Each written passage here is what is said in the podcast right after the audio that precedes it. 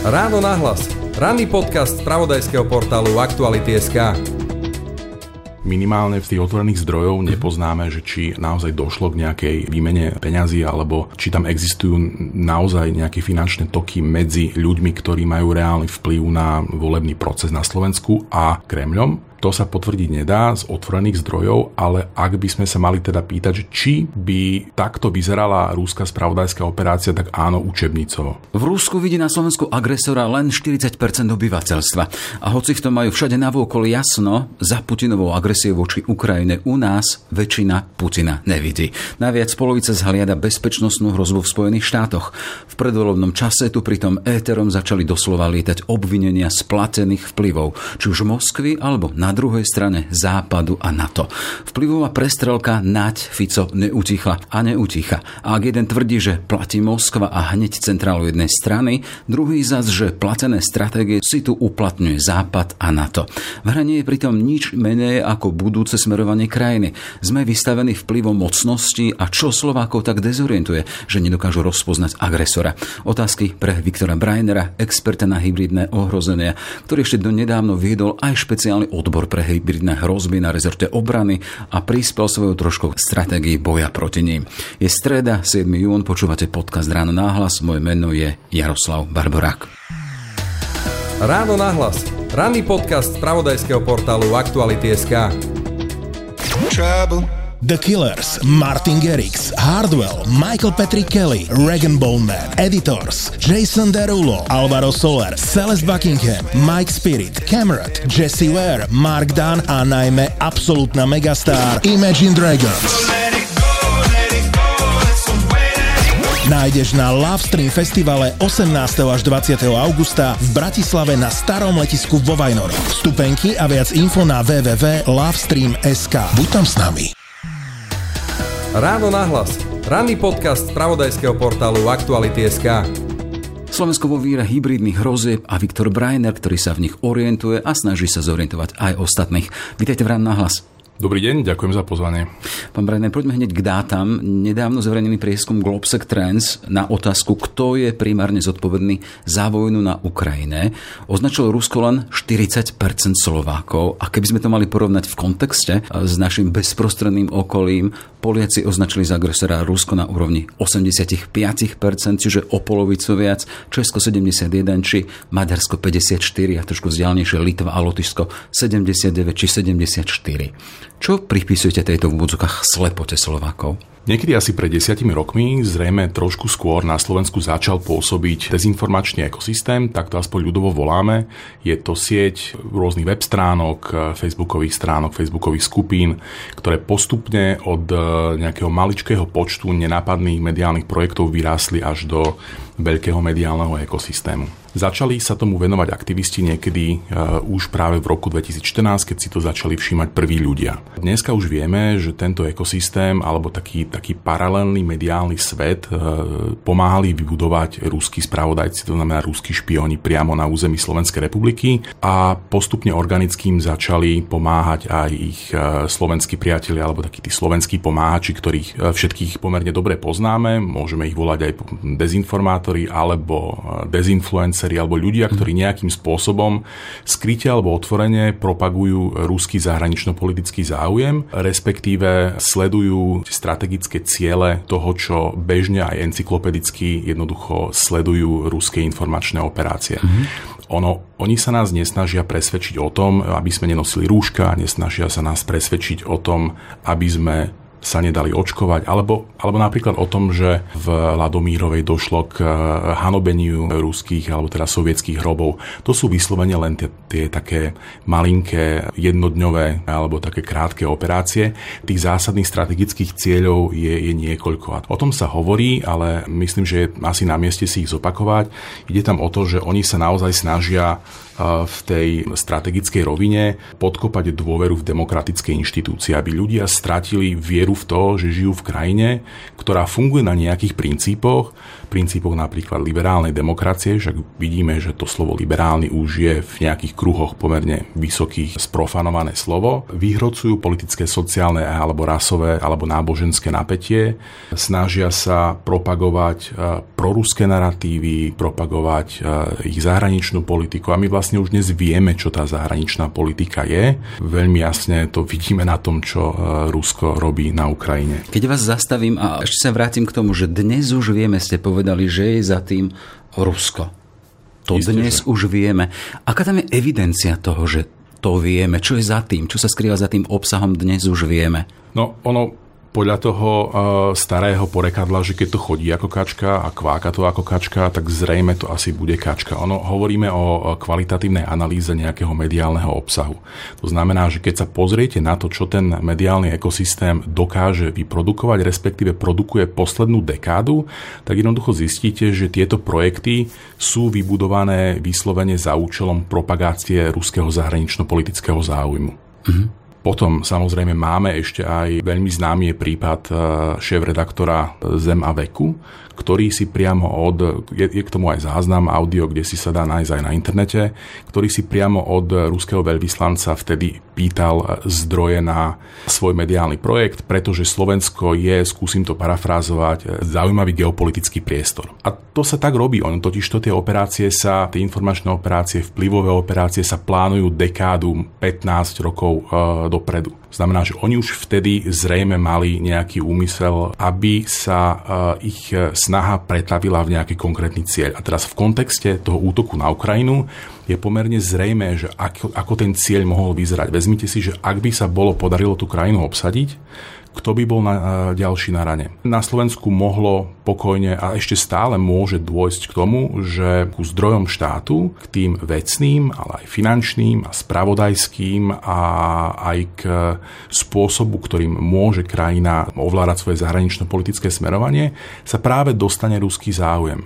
A tým pádom, povedzme, Orbánové Maďarsko získa v Európe silného spojenca. A o to práve ide. Veď Putinovi ide o to, aby nejakým pôsobením v rámci tej demokratickej hry, ktorú e, v Európe všetci hráme, dokázal tú úniu znútra oslabiť. Rovnako to isté platí aj o Severoatlantickej aliancii. Čiže tým pádom, ak by tu mal ďalšieho spojenca, veľmi rýchlo e, by spolupracovalo Slovensko s Maďarskom na torpédovaní rôznych politík, ktoré majú z pôdy e, Európskej únie alebo Severoatlantické aliancie nejakým spôsobom pôsobiť proti Rusku. Spomeňme sankcie, spomeňme vojenskú podporu.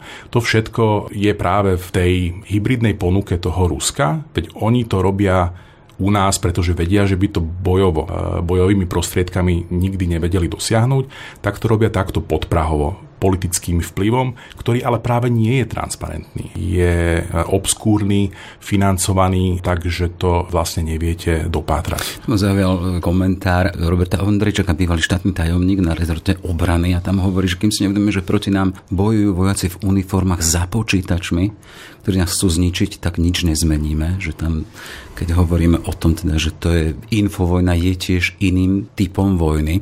Ale vrátim sa k tomu aktualizačnému momentu, lebo minulý týždeň, čiže v horizonte dní, jeden ex-minister obrany, Jaroslav Naď, zverejnil a poodhalil čosi z vyhradených informácií a hovorí o tom, že Rusko môže financovať svoj vplyv aj cez politickú stranu.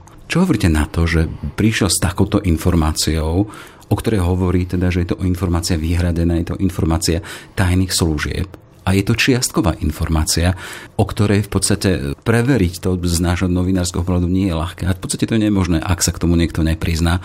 No, čo hovoríte na takúto komunikáciu Jaroslava Nadia? Príjimatelia utajovaných skutočností majú zo zákona povinnosť o týchto skutočnostiach nikde nehovoriť, veď však to je aj podstata týchto informácií. Zákon úplne jasne definuje, akým spôsobom, ktorá úroveň utajenia má aký vplyv v prípade jej vyzradenia. To znamená, že ktokoľvek, kto vo verejnom priestore vôbec spomenie existenciu nejakej utajovanej skutočnosti, tak e, nie je to úplne e, s kostolným poriadkom, preto napríklad spôsob, ktorým e, komentovala informáciu kancelária prezidentky, nepotvrdzujeme, nevyvracame, je práve ten správny.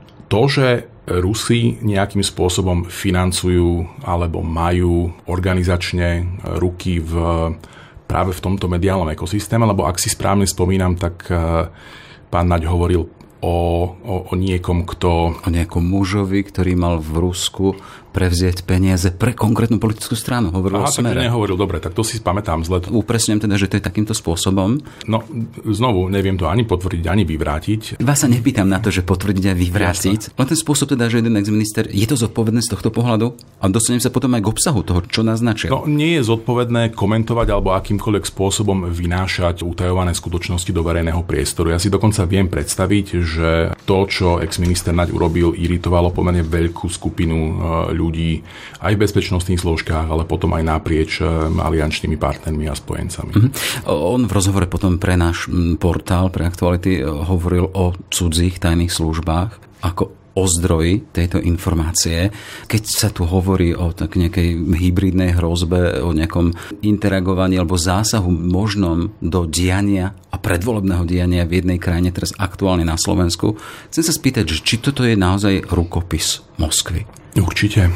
To sa dá povedať jedným slovom. Ako, ak sme si za posledných 10 rokov nevšimli, že rukopisom Moskvy je práve e, zasahovanie do normálnych demokratických procesov a legitimného politického boja v rámci krajín Európskej únie alebo Severoatlantickej aliancie alebo aj susedných krajín Ruska, tak e, sme asi mali klapky na očiach. Je to jednoducho presne modus operandi, akým ruské spravodajské služby fungujú. A čím sme pre nich my ako Slováci zaujímaví? A môžeme byť zaujímaví, teda keď sa hýbeme stále v rovine čoho si nepotvrdeného? Má to niekoľko úrovní. Jedna je e, kultúrna blízkosť a tým pádom aj podhubie na to, aby nás dokázali v rámci ich pôsobenia v tom našom informačnom priestore ľahšie v nejakom dlhodobom horizonte ovplyvniť, respektíve formovať do takej miery, aby sme prijali rozhodnutia alebo príjmali rozhodnutia e, v ich prospech. A tým príjmaním rozhodnutí napríklad mám na mysli voľby Bo ak vytvoríme, alebo ten mediálny ekosystém, ktorý e, propaguje e, ruský záujem, vytvorí nejakú dostatočne veľkú kritickú masu ľudí, tak to organicky, alebo možno aj nie úplne organicky, vytvorí nejakú politickú objednávku. Čiže niekto, obrazne povedané, si tých ľudí vezme zo zeme a začne im e, jednoducho dodávať politicky to, čo oni si, oni si pýtajú. Toto práve môžeme vidieť aj e, v spojení so Smerom a rovnako aj s Republikou. Otázne je, že do akej miery je to organické, lebo však do tie toky peňazí tam e, nevidíme. Mm. A tým pádom e, je, a hovorím, treba zdôrazniť, že toto sú vyslovene dlhodobé operácie, ktoré môžu trvať pokojne dekádu a 15 rokov a dostaneme sa k tomu, že keď oni to začali stavať pred desiatimi rokmi, dneska už majú vo voľbách reprezentantov, ktorí e, môžu tie voľby teoreticky a s vysokou pravdepodobnosťou aj vyhrajú a môžu zostaviť vládu a dostať sa k tým zdrojom toho a štátu. keď hovoríte, že oni majú reprezentantov, hovoríte o tom, že Moskva má na Slovensku reprezentantov, sme to len pochopili veľmi e, rukolapne jasne. Ja to hovorím v tej rovine, že nakoľko tá Moskva tu má ten záujem, má tu vybudovaný aj ten mediálny ekosystém, ktorým vlastne svojich hráčov alebo svoje narratívy, svoje príbehy dokáže oddeliť od toho hlavného prúdu, ktorý si stráži tie kanály, veď však médiá si jednoducho nepozývajú ako na bežiacom páse tých dezinfluencerov toho proruského sveta slovenského.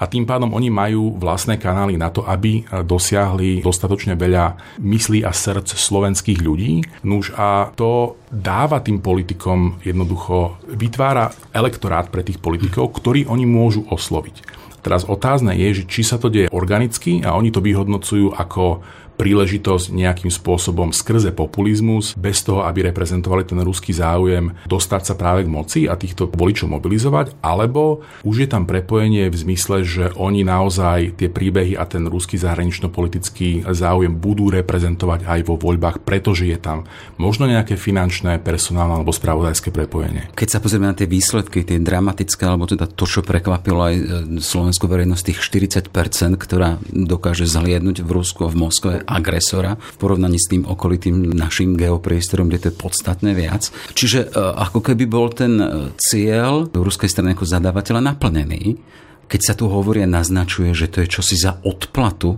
dokonca za odplatu jednej politickej strany. Nie sme samozrejme vyšetrovateľní, sme orgány činné v trestnom konaní, ktoré to budú musieť vyhodnotiť a mali by to vyhodnotiť a uzatvoriť. Ale opäť, Je to rukopis Rusov? Keď teda sa môžeme pozrieť možno aj mimo náš geopriestor, voľby v Spojených štátoch, No znovu zopakujem, že zatiaľ my, alebo minimálne z tých otvorených zdrojov nepoznáme, že či naozaj došlo k nejakej výmene peňazí, alebo či tam existujú naozaj nejaké finančné toky medzi ľuďmi, ktorí majú reálny vplyv na volebný proces na Slovensku a Kremľom. To sa potvrdiť nedá z otvorených zdrojov, ale ak by sme sa mali teda pýtať, či by takto vyzerala rúska spravodajská operácia, tak áno, učebnicovo. Hej, a na druhej strane v tom horizonte tých dní tu máme zasa kontraofenzívu Roberta Fica, ktorý vyšiel v podstate na dva takty s tým, že ak sa tu hovorí niečo o smere a o možnom platení a ovplyvňovaní slovenskej verejnej mienky, on upremil na to, že aha, máme tu na Slovensku úradníkov, štátnych úradníkov, predstaviteľov ministerstiev, ktorí chodia do Bruselu a označujú slovenskú opozíciu za akúsi hybridnú hrozbu. A ďalej potom zasa o tom, že aha, je tu zasa NATO, aliancia,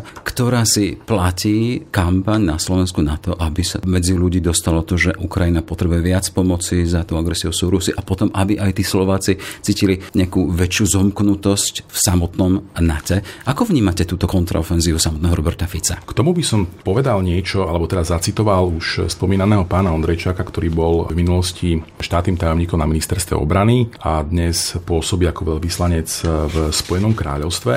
A on prednedávnom možno to budú asi dva týždne, na Facebooku napísal. Rusko voči nám vedie informačnú vojnu, ktorú prehrávame. Prvým krokom k úspechu by bolo si uvedomiť, že sme naozaj v tej vojne. Nie je to strašenie, nenajbože šírenie poplašnej správy, ale plastický popis reality. Infovojna je totiž tiež vojna, akurát s inými prostriedkami. Dôsledky prehry v informačnej vojne nie sú menej katastrofálne ako vo vojne vo fyzi- na fyzickom boisku. A čo chcú dosiahnuť? Najprv, aby sme prestali podporovať Ukrajinu, potom, aby sme sa zbavili demokratického zriadenia a aby sme nakoniec vystúpili z Európskej únie a NATO a pridali sa k ruskému svetu. To chce nepriateľ a robí preto všetko, čo je v jeho silách. Je to na nás, či mu to dovolíme, dokonca bez jediného výstrelu a zatiaľ to vyzerá, že áno, a ani nás to veľmi netrápi. Aby som sa vrátil k tej vašej otázke, že čo robili tí úradníci v Bruseli, tak e, ešte by som zacitoval aj jedného človeka, ktorý v tom Bruseli bol a zároveň riadi aj odbor pre strategickú komunikáciu na úrade vlády, ktorý mal byť aj z, z titulu akčného plánu boja proti hybridným hrozbám ktorý e, sme na e, ministerstve obrany ešte za môjho pôsobenia napísali, práve tým ako keby centrom excelentnosti spôsobu boja proti hybridným hrozbám, taký, aký sa ešte na Slovensku nekonal alebo nerobil a ktorý je e, naozaj spôsobom jedným z najefektívnejších. A teda riaditeľka tohto odboru hovorí. Minulý rok síce, teda citujem z jej, z jej facebookového statusu. Môžeme povedať meno. Nie to je jasné, riaditeľka známa osoba. Jasné, sa volá Miroslava Saviris a je to jedna z popredných odborníčok práve na hybridné hrozby. Uh-huh. Minulý rok síce bývalá vláda prijala akčný plán koordinácie boja proti hybridným hrozbám, ten však nemal kry- finančné krytie z rozpočtu. Na tento problém sme neúspešne upozorňovali. Ak chcete vedieť, do akej miery štát naozaj berie hybridné hrozby vážne, pozerajte sa na to, koľko reálne štát investuje vlastných zdrojov do posilnenia našej schopnosti brániť sa. Bez mandátu nie je možné robiť systematické kroky. Teraz ja k tomu dodám, že Slovenská republika síce deklaruje dlhodobý úmysel, no v informačnej vojne bojuje bez peňazí a mandátu, čo vlastne znamená bez politického záujmu o, tak, o túto úplne kľúčovú e, obranu agendu. Teda Saviris ďalej hovorí o, o okolnostiach vzniku týchto útvarov, ktoré máme na tých kľúčových rezortoch a na úrade vlády, teda vrátane toho svojho hovorí, že e, existujú iba vďaka európskemu projektu, ktorú, ktorý sa najvyššie končí v novembri tohto roka. Špecializovaní úradníci nemajú vytvorené adekvátne a stabilné podmienky, pracujú neplatené nadčasy pod stresom a musia čeliť útokom, s ktorými je práca v tejto oblasti spojená. Výsledkom má byť e, fluktuácia odborných štátnych zamestnancov, ktorých v e, počase vyhoria, alebo si jednoducho nájdu lepšie miesto. Pani riaditeľka správne prichádza k záveru, že suverénny štát, ktorý berie svoju bezpečnosť vážne, si dokáže na tak kľúčovú oblasť nájsť vlastné zdroje. Podľa prijatých dokumentov, a teda to už je môj komentár, a vyjadrení politikov síce robíme, čo vieme, de facto sme však krajina so stratégiami bez finančného a politického krytia, ktorá sa v informačnej vojne odmietla brániť. Uh-huh. A teraz... No. Vrátim k tomu, k tej bruselskej delegácii. Keď si všimnete to zloženie tej delegácie, sú tam štátni úradníci, sú tam zástupcovia občianskej spoločnosti, zástupca biznisu. Spôsob, ktorým krajina má a jediným spôsobom, ktorý môže efektívne bojovať alebo čeliť hybridným hrozbám, je celospoločenský spôsob. To znamená, že toto už, tieto nové hrozby už nie sú výlučne v gestii silových rezortov, tradičných silových rezortov, ale majú byť ale politiky, ktoré majú viesť k zmierňovaniu e, vplyvu informačných operácií alebo vplyvu týchto uh, hybridných hrozieb. Majú byť úsilím nás všetkých, pretože veď v tom informačnom priestore sme všetci. Všetci máme telefón, takmer všetci sme na sociálnych sieťach a tým pádom uh, tie tradičné silové rezorty nemajú recept na to, ako toto všetko pokryť a ako tieto riešenia položiť na stôl tak, aby naozaj fungovali a potrebujeme, aby sme si za, uh, za ten stôl sadli všetci a spoločne to vymysleli. Preto do toho Bruselu išli všetci. Lenže obranná politika, čo to jednoznačne obranná politika je, patrí výhradne do e, gestie národných štátov. To znamená, že ak Slovenská republika nemá, e, alebo teda e, podľa toho, čo, sme, čo som teraz práve spomínal a citoval týchto dvoch expertov, nedala zatiaľ mandát, politický mandát tomu, aby sme vyslovene čelili týmto hrozbám, tak tí úradníci, ktorí v tom Bruseli napríklad žiadali o tie podporné hybridné týmy, k tomu by sa ešte dalo povedať, že oni sa vlastne iba pýtali na mechanizmus, akým by sme si ich mohli vyžiadať. A ak som to správne zachytil, tak pán Fico hovoril, že nám sem na to príde, pošle nejaké, nejaké jednotky, ktoré tu majú uh, riešiť opozíciu. Ono ide vyslovene o expertný tým pomerne nudne vyzerajúcich úradníkov, zložený z uh, civilistov ktorých vysielajú jednotlivé členské krajiny a centrála NATO. A vyslovene slúži ako poradný orgán tej krajiny, ktorá si ich vyžiada. Ale teda kvôli tomu, že tá bezpečnostná politika je výhradne v národnej gestii, a my, ak potrebujeme pomoc od aliančných partnerov, podobne ako pri e, protivzdušnej obrane, tak musí existovať silný mandát politický a musíme si to skrze neho vyžiadať. A teda o tom, aký mandát na Slovensku máme, dlhodobo pri čelení hybridným hrozbám sa dá pomerne ľahko aj zvonku vyčítať, že aký úspech táto delegácia mohla mať práve aj keď sa pýtala na vyslanie takéhoto týmu. Totiž to najprv, najprv by naozaj niekto z vládnych predstaviteľov musel mať reálny záujem a odvahu riešiť hybridné hrozby na Slovensku. A Hej. to sa zatiaľ nikomu nepodarilo. Len sa vrátim, sme dotiahli túto vec. Čiže uh, len sa chcem vrátiť k Robertovi Ficovi, lebo on bol vyrušený inou vecou. Úradníci, ktorí podľa neho šli do Bruselu žiadať nejakú pomoc proti opozícii, ktorú označili za hybridnú hrozbu. Vy teda hovoríte, že tá ich cesta to bola tá cesta za spoločný stôl, kde sa debatuje a získame sa nové informácie. No teda e, vykazuje tá slovenská opozícia, keď chceme hovoriť o Smeričej republike, to, že to je hybridná hrozba pre krajiny? Vykazuje znaky toho? Základný znak, ktoré vykazujú hybridné hrozby, je, že v cieľovej krajine pôsobia tak, že ľudia sa pýtajú podobné otázky. Je tento politik hrozbou? Je nejaký web bezpečnostnou hrozbou? Ono Hovorí sa, že tie hrozby pôsobia pod prahom bežnej reakcie. Oni sú tak nadizajnované. To nie je delostrelectvo, že keď vám proste spadne eh, delostrelecká eh, strela na, na sídlisko, tak viete, že je zle. Vy si to napríklad nemusíte všimnúť a to je práve ten prípad tých čísel, ktoré nám ukazuje prieskumy verejnej mienky. Hrozne veľa ľudí vlastne nevie, že je pod paľbou psychologickej informačnej vojny. A, a tým pádom eh, je veľmi úspešná. Ale keď sa vrátim ešte znova k tej otázke, teda vykazujú tieto strany znaky toho, že by boli hybridnými hrozbami pre Slovensko? Táto otázka by bola možno trošku zložitá na diskusiu mm-hmm. pred 24. februárom 2021.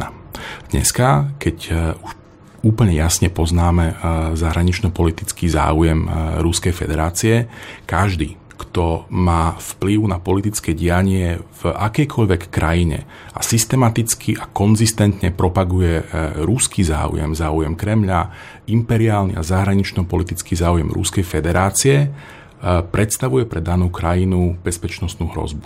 A keď tam sa spýtam, teda Smer a Republika z tohto pohľadu predstavujú bezpečnostnú hrozbu pre Slovensko? To, je, to záleží práve na tom, že to, čo som spomínal predtým, je to len retorika, je to len populizmus, zdvihli to oni tak povediac zo zeme kvôli tomu, že ten ekosystém nám tu e, jednoducho vytvoril kritickú masu ľudí, ktorí žiadajú nejakú politickú reprezentáciu, alebo je to súčasť e, vojenského plánu. A ako to vyhodnotiť? Lebo teda naozaj sme v predvolebnom čase a každá jedna politická strana, to je jej chlebík. Teda snažím sa získať ľudí, ktorí ma podporia, dostanú ma do parlamentu, dajú mi toľko podpory, aby som mohol vládnuť. A z tohto pohľadu to len dotiahneme teda, že keď vy hovoríte, že závisí, no tak čo v tom vy zhliadate? Je to predvolebný ťah zakrytý tým, že chceme sa dostať k moci, alebo je za tým aj to, že aha, máme tu sympatie a po prípade nejakú finančnú protistránku a ťaháme pre Moskvu. Keby sme sa mali odkloniť od nejakého vecného, od nejakej vecnej analýzy a, a išiel by som vyslovene do toho sveta m- môjho vlastného názoru, tak pre mňa to vyzerá tak, že Robert Fico Smer a podobne aj e, jeho e, potenciálny koaličný partner Republika môžu a s vysokou pravdepodobnosťou zrejme aj budú presadzovať e, rovnaké hodnoty, rovnaké smerovanie aj po voľbách. A teda pozeráme sa na to, čo by sa mohlo stať je, a s čím zrejme počítajú aj potenciálne dotknutí aktéry a to sú hlavne, to sú hlavne médiá, respektíve mimovládny sektor. Zrejme, ja si to myslím, môže dôjsť s vysokou mierou pravdepodobnosti práve k potláčaniu občianskej spoločnosti. Podobne ako v Maďarsku, podobne ako v Rusku. Samozrejme, iným spôsobom, veď predsa sme ešte stále v Európskej únii a ten kultúrny priestor je, je, je iný, ale môže sa to stať veľmi rýchlo. Mechanizmy, ktoré ochraňujú hlavnoprúdové médiá a hlavne oveľa viacej zraniteľnejšie entity občianskej spoločnosti nadobudnú zrejme po voľbách budú oveľa dôležitejšie. Poďme k tomu druhému Ficovému výstupu ohľadom na to. Obvinil na to, že za peniaze na podporu vnímania Ukrajinej pomoci zo strany Slovákov vstupuje priamo do predvolebnej kampane, ktoré chce údajne ovplyvniť jeho elektorát. A tam hovorí o tom, teda, že to je nejakým spôsobom napočítané na ľudí vo veku a štruktúre, ktoré, ktorá podporuje samotný smer. Vstupuje na to do predvolebných kampaní?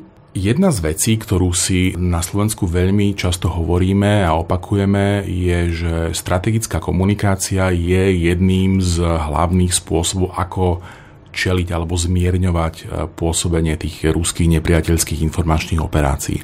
Keď sa pozriete na ten dokument, ktorý Fico včera, tuším to bolo včera z v nedelu, nahrávam v pondelok, tak je v nedelu. To, uh-huh tak je to e, grantová výzva, alebo teda výzva pre kohokoľvek, kto je schopný splniť jej podmienky, verejne zavesená na portáli NATO.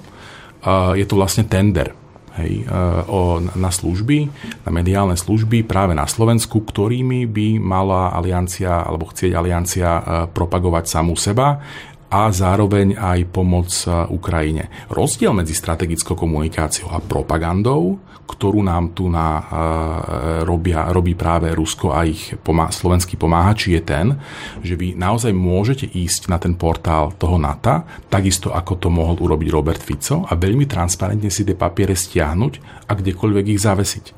Hlavným atribútom tej strategickej komunikácie je verejný záujem a je v našom bytostne e, bezpečnostno-politickom záujme, aby proti tým rúským operáciám v informačnom priestore, ktorých výsledky vidíme na číslach v, v meraniach prieskumu verejnej mienky, nejakým spôsobom niekto v tom mediálnom priestore kampaňovým spôsobom pôsobil a snažil sa to dostať do nejakých normálnych čísel. Je to úplne legitímny postup práve v tom úvodzovkách boji proti hybridným hrozbám. A ten rozdiel je, že proste toto je transparentné, deklarované a, a všetci môžu vidieť, že sa to deje. Uh-huh. Hey, ja tam vidím takú jednu štrbinku, uh, ak kampaň propaguje postoje podpory Ukrajiny, rovnako podporu pre vnímanie členstva v NATO, čo je deklarované v tej výzve. A máme tu stranu, ktorá vo svojom predvolebnom programe hovorí o tom, že sa budú snažiť o vystúpenie z NATO, možno to vo výsledku potom vnímať možno ako poškodzovanie tejto strany. Tu hovoríme o republike. Každá, každé pôsobenie rôznych entít v informačnom priestore sa môže akákoľvek z nich interpretovať akýmkoľvek spôsobom. Mhm. A ak tu Robert Fico hovorí o tom, že prečo to nespravia napríklad v čase po voľbách, potom septembri túto kampaň, nemá v tom pravdu? Uh, aby neovplyvnili napríklad, keď hovoríme prípad republiky, teda že má vo svojom programu, vo svojom programe náplní vystúpenie krajiny z NATO uh-huh. a mhm. ak tu máme kampaň, ktorá chce byť práve v tom čase uh-huh. na podporu členstva, tak teda, že či v tomto aspoň nemá kúsok pravdy. Takže takéto kampane bežne uh, bežia asi m, zhruba pol roka. Uh-huh. Uh, prečo to ľudia z, z NATO načasovali pred voľbami, na to neviem odpovedať. Z tých dokumentov to tuším ani nestojí. Um, ale vyslan čiste sedliackým rozumom Vidíte v tom problém, či nie? Keď hovoríme situácia samotnej Nevidím republiky... v tom zásadný problém. No. Nevidím v tom zásadný problém a dokonca si nemyslím, že je v tom zámysel. Je to zrejme jednoducho na to aj e, je jednoducho nejakým spôsobom byrokraticky zaťažená inštitúcia, tam sa to vôbec proste nemuselo riešiť. A na druhej strane a aj keby to bol zámysel, čo teda je úplne že špekulácia, nakoľko je to práve ten spôsob komunikácie, ktorý je otvorený a ide ruka v ruke s našim bezpečnostno-politickým záujmom, tak mi to príde úplne legitímne. Mm. Problém by bol, ak by to bolo skryté, netransparentné, nikto by nevedel, kto to robí, že sa to deje, podobne ako to robí ten eh, dezinformačný ekosystém, z ktorého mimochodom Robert Fico už niekoľko rokov silno profituje. Veď oni ho propagujú intenzívne už proste e, aspoň posledné 2,5 roka. Keď hovorím o tých hybridných hrozbách, vy hovoríte o strategickej komunikácii. Čo tu máme na Slovensku, alebo čo sa dá spraviť na to, aby sa to zlepšilo z tohto pohľadu? Z pohľadu keď hovoríme, efektívnych áno, politik? áno, áno. No, no sme v situácii, keď konštatujeme neblahé číslo. Znovu sa pridám len k tým dvom kolegom, ktorým, ktorých som citoval, a politickú vôľu. Na Slovensku expertov máme. Máme ľudí, ktorí problematike rozumejú, máme aliančných spojencov, ktorí nám vďačne pomôžu pri implementácii rôznych stratégií, ktorými budeme vedieť naozaj efektívne čeliť týmto hrozbám, ale znovu, obraná politika je výsostný záujem danej krajiny. Ak o to tá daná krajina neprejaví záujem, a to je vyslovene politická vôľa, tak sa nič diať nebude. Čiže potrebujeme niekoho so silným politickým mandátom a odvahou, ktorý dá do rúk expertom nástroje a peniaze na to, aby jednoducho postavili relevantné politiky alebo, alebo nástroje na to, aby táto krajina dokázala odolávať týmto, týmto hrozbám a, a pôsobeniu ruského antisystému na Slovensku, pretože tie čísla sú alarmujúce naozaj a to už nie je jednotlivé, to už nie je jediný prieskum verejnej mienky, ale keď si ich spojíte posledných, ja neviem, za posledných 5 rokov, tak je to trend, ktorý je úplne jasný. Tá krivka ide dole, alebo hore teda podľa toho, ako sa na to pozeráte, ale tam, tam, tam nie sú výkyvy. Mňa možno, že na, na, na Margo toho zaujal ešte jeden ukazovateľ Globsec trendov z roku 2020, ktorý hovorí, ktorý hovorí o tom, koľko ľudí, koľko Sloveniek a Slovákov by vymenilo jednu zo svojich základných práv a slobôd za viacej fyzickej bezpečnosti. Mm-hmm. A my sme podľa merania OECD úplne že jedna z najbezpečnejších krajín. Vy sa môžete prejsť večernou Bratislavou alebo rannou Bratislavou krížom z jednej strany na druhú a pokojne dôjdete domov. To sa možno, že v inom veľkomeste európskom nemusí e, úplne podariť, ale na Slovensku je to šialených 69% v roku 2020. A o čom to vypovedá? Už potom Propaganda. bola aj Zámocká, mali sme ano. tu e, vraždu ano. na obchodnej v Bratislave. Jasné, že sú nechcem to. Nechcem to, nechcem to v žiadnom prípade zľahčovať, ale akože štatisticky na počet obyvateľov a na čas, ktorý plne sme vyslovene naozaj bezpečná krajina. A o čom to, o čom, a vlastne toto je ukazovateľ, ktorý hovorí, aký vplyv má propaganda na Slovensku. Totiž to propaganda bičuje alebo zvyšuje stav, v ktorom človek sa bojí niečoho, čo neexistuje. Mhm. Čiže e, má strach z ohrozenia, ktoré nie je reálne. A čím vyššie to číslo je, tým vlastne vy poznáte taký úplne všeobecný dopad tej politickej, politicko-vojenskej propagandy na obyvateľstvo. V roku 2020 na Slovensku 69%. Uh-huh. Dneska zrejme vyššie. Čo vidíte za tým teda, že Slováci sa boja toho, čo sa nemusia báť? Ono zase toto nie je, že úplne že jadrová fyzika. Uh-huh. My tu máme tých, tých e, e, rúských spravodajcov alebo ten ekosystém e, mediálny, ktorý postavili a pôsobí nám 10 rokov a viacej e, práve vo verejnom priestore do takej miery, že už nie len, že formuje verejnú diskusiu, ale formuje už politickú a predvolebnú kampaň, čo je veľmi nebezpečné. Ďalším krokom je, že bude formovať vyslovene vnútornú a zahraničnú politiku krajiny. A prečo je to tak? Jednoducho, oni nemajú konkurenciu Totižto my sme sa odmietli efektívnym spôsobom postaviť na odpor.